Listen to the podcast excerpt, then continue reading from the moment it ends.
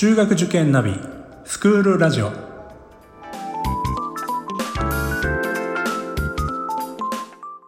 スクールナビゲーターののびるです。この番組は中学受験を目指すご家庭に学校の先生からの生の声や受験に役立つ情報をお届けするラジオです。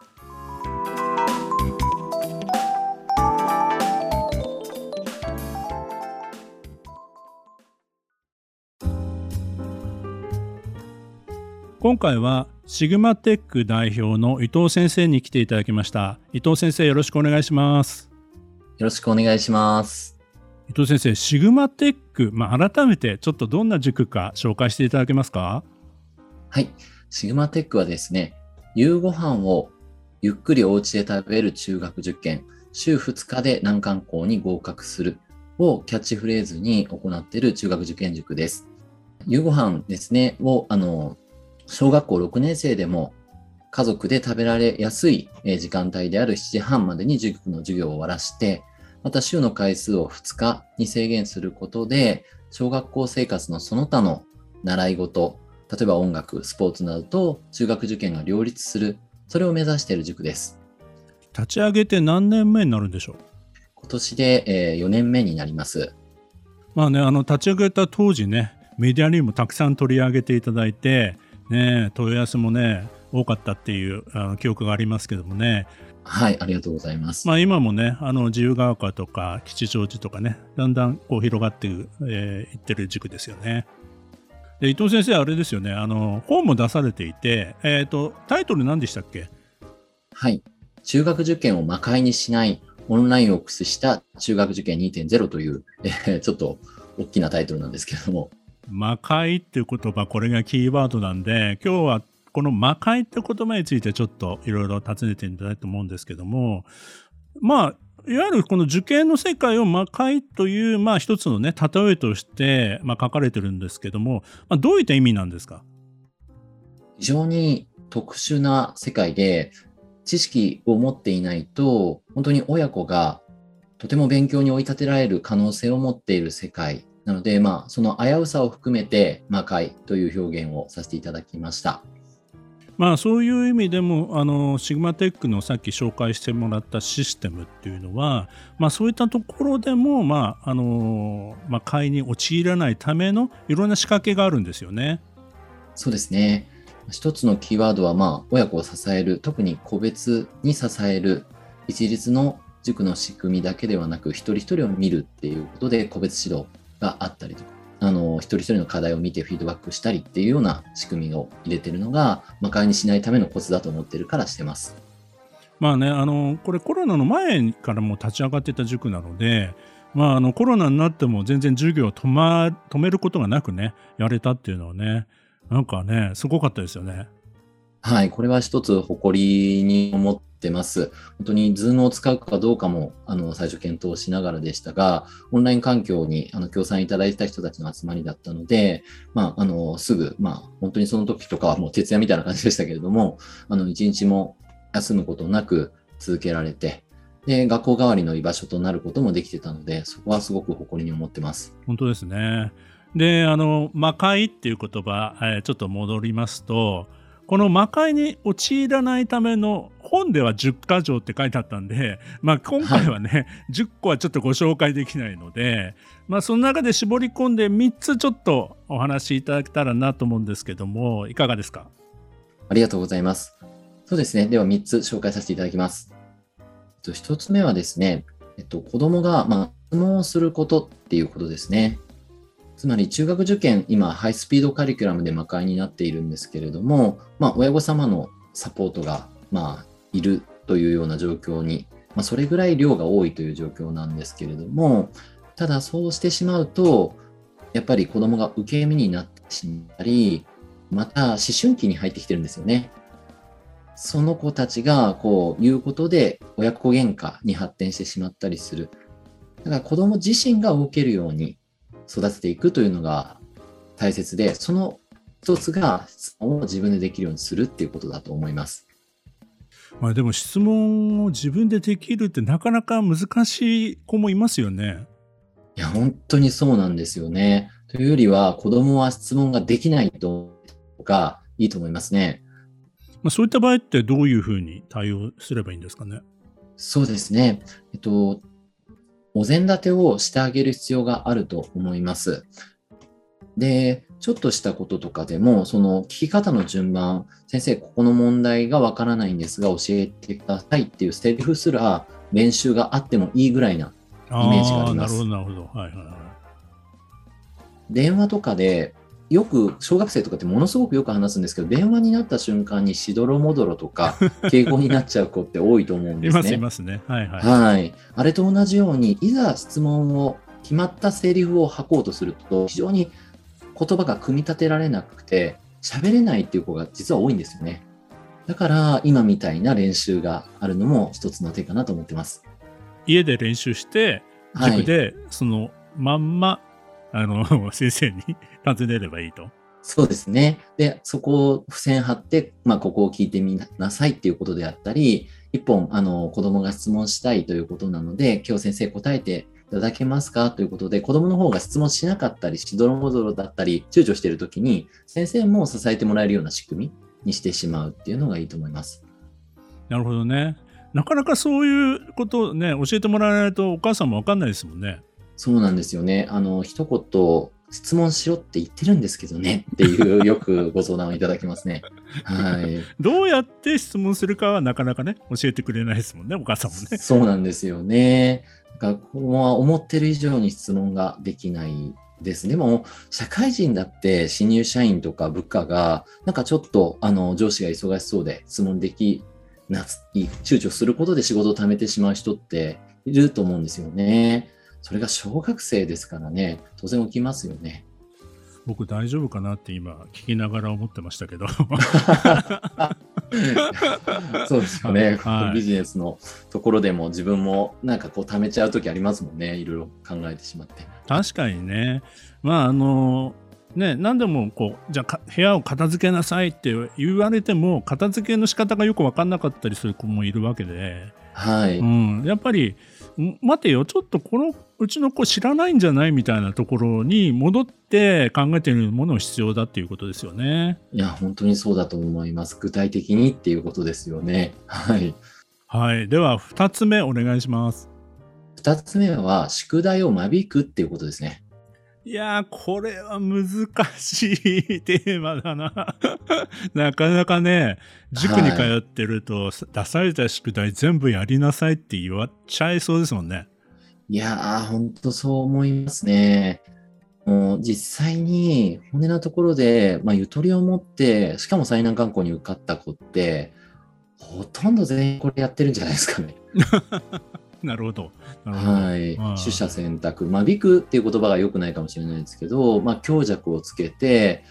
全部をやろうとすると逆に淡々となってしまうので、相当の音などと勉強体力があっても相当きついぐらいなので、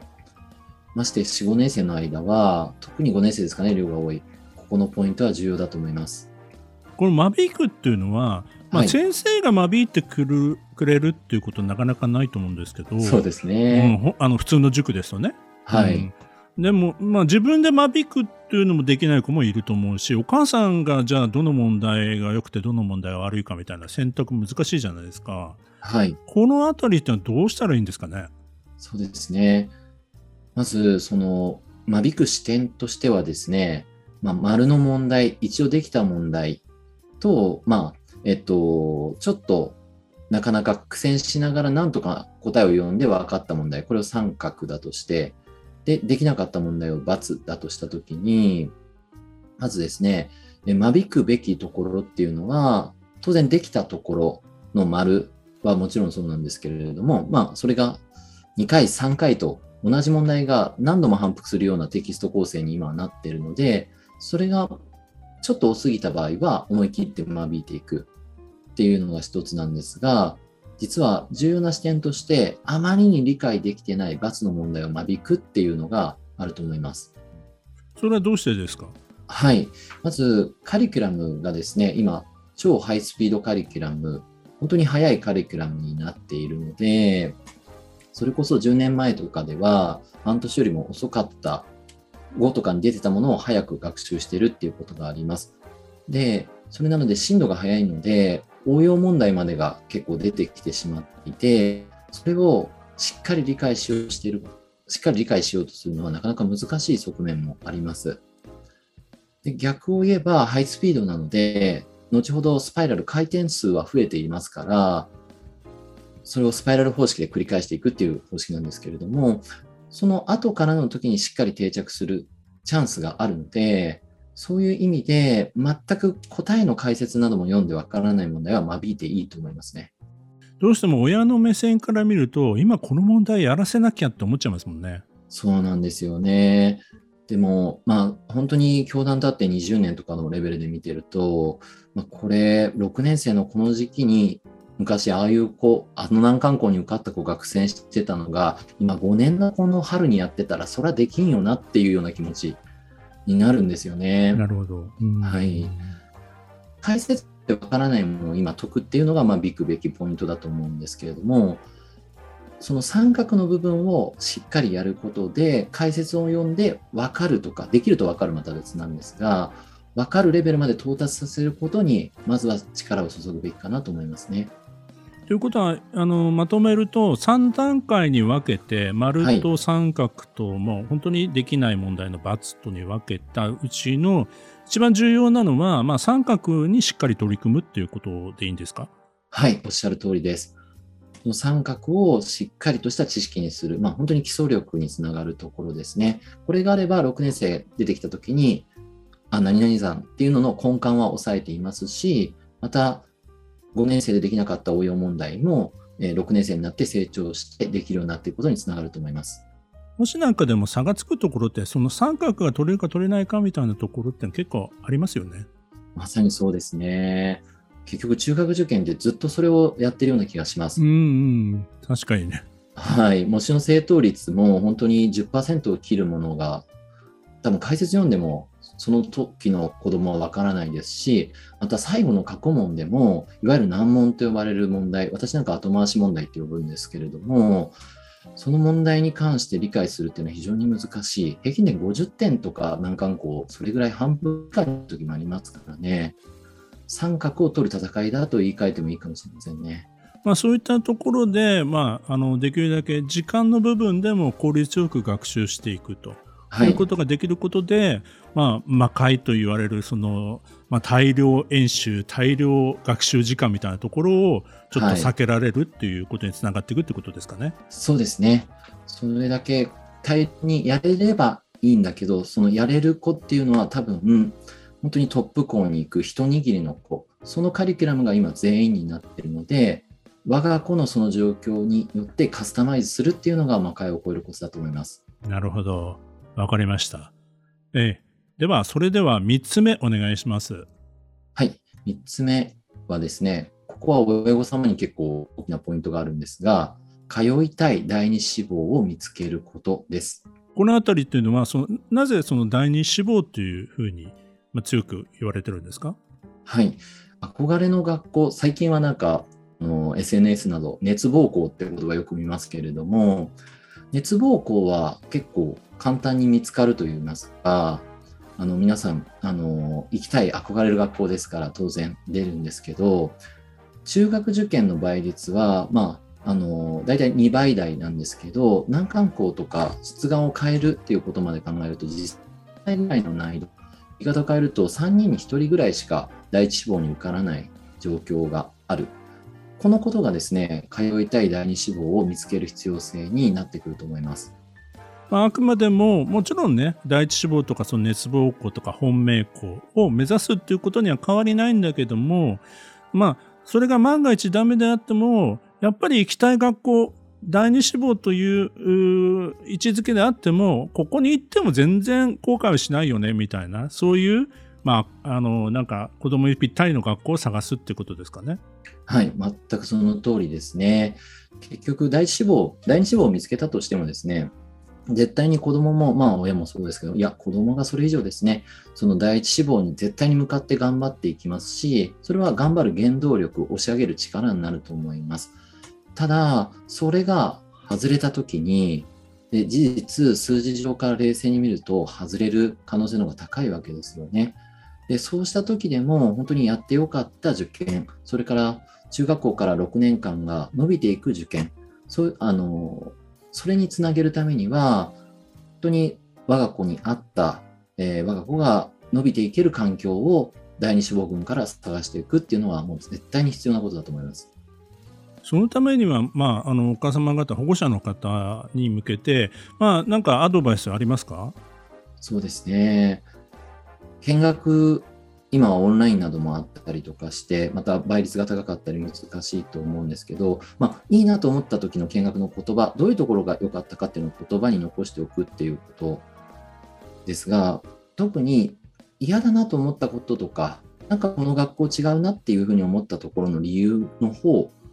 も同じように言葉に残しておくことが大切かなと思います。なんかいろいろ志望校迷った時にそういうのを見返したりするっていうことができることですかね。そうですね。で、その書いたことを、例えば塾の先生などにしたりとかして、で、そうすると、あの自分の知らない、あ、そういう、こう、軸に合った学校っていうのはこういう学校ありますよっていうことで情報が広がったりする可能性もあります。伊藤先生自身もそういう相談されてそういう経験ありますか？そうですね。これもうものすごくあります。あの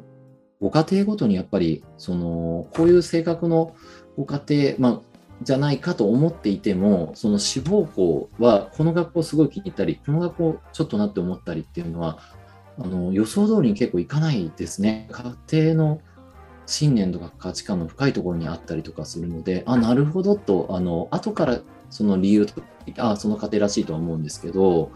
その以前には結構、あのあ、ここの学校はこういう考えをされるんだなっていうのは思うこと多いです。だからやっぱりそのご自身で見てそれを言葉にして伝えるっていうことは大切なんだと思います。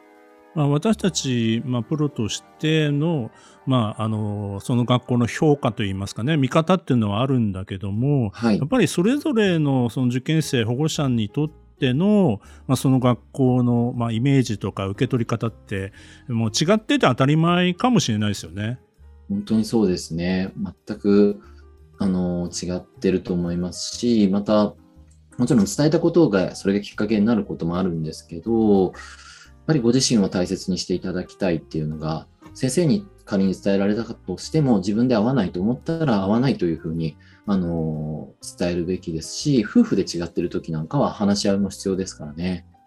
まあ、その点でもそのえーと、ぜひねそういう学校に行ってみた感想なんかをねあの塾の先生にまずちょっと伝えてもらうのはいいと思いますよね。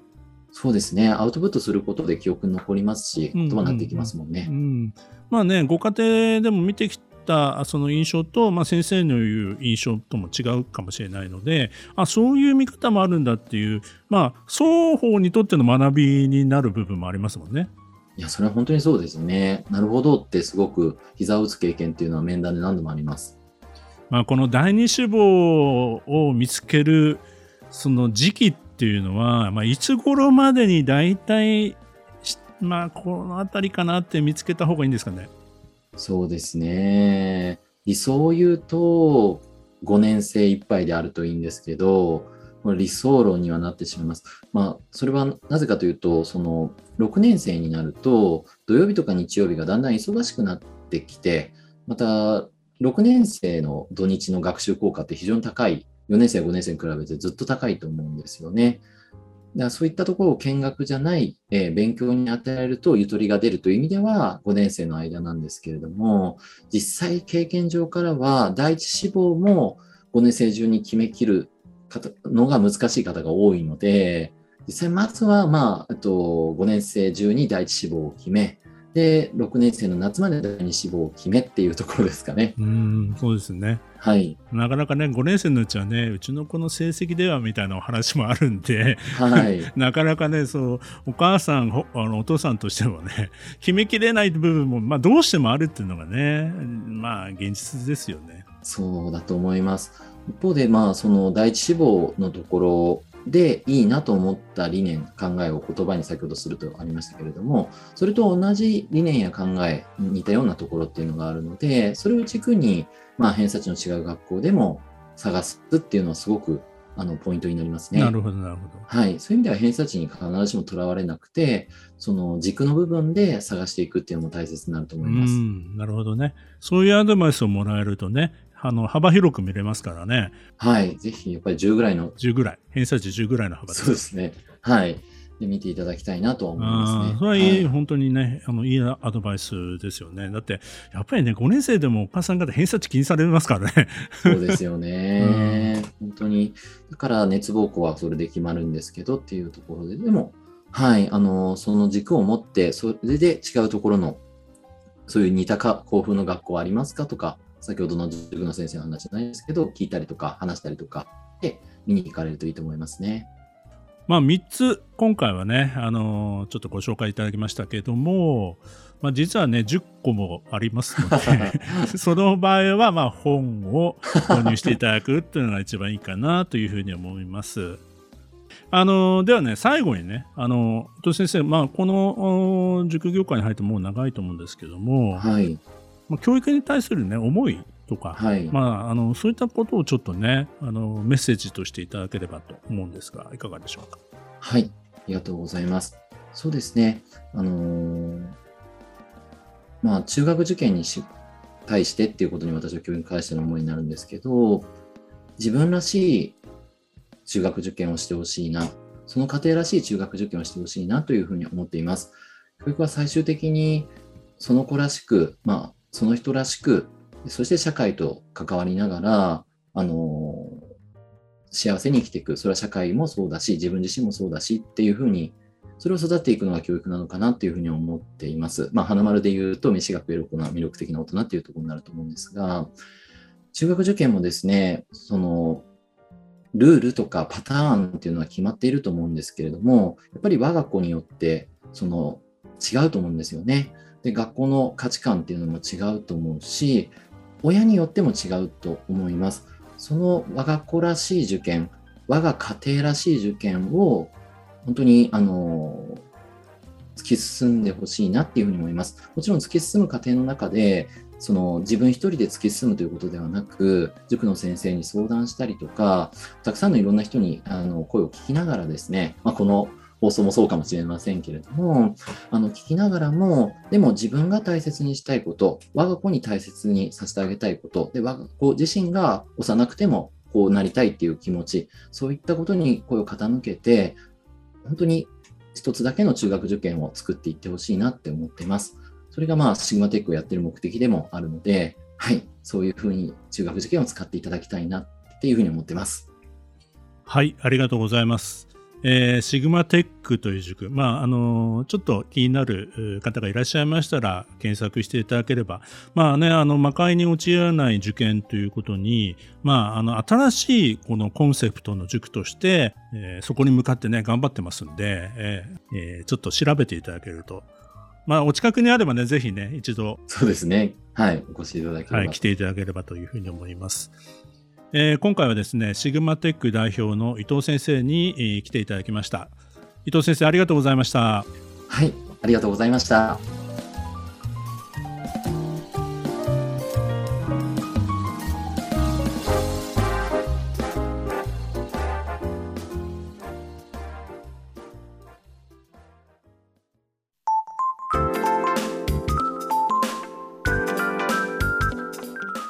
スクールラジオでは番組への感想、出演してほしい学校など、皆様からのお便りをお待ちしております。また、受験に関する質問や相談にもお答えしていきますので、概要欄の Google ホームからお気軽にお寄せください。Apple、Amazon、Google、Spotify などの無料のポッドキャストアプリで、購読やフォローなどのボタンを押していただくと、更新情報が届きますので便利です。それでは次回もスクールラジオでお会いしましょう。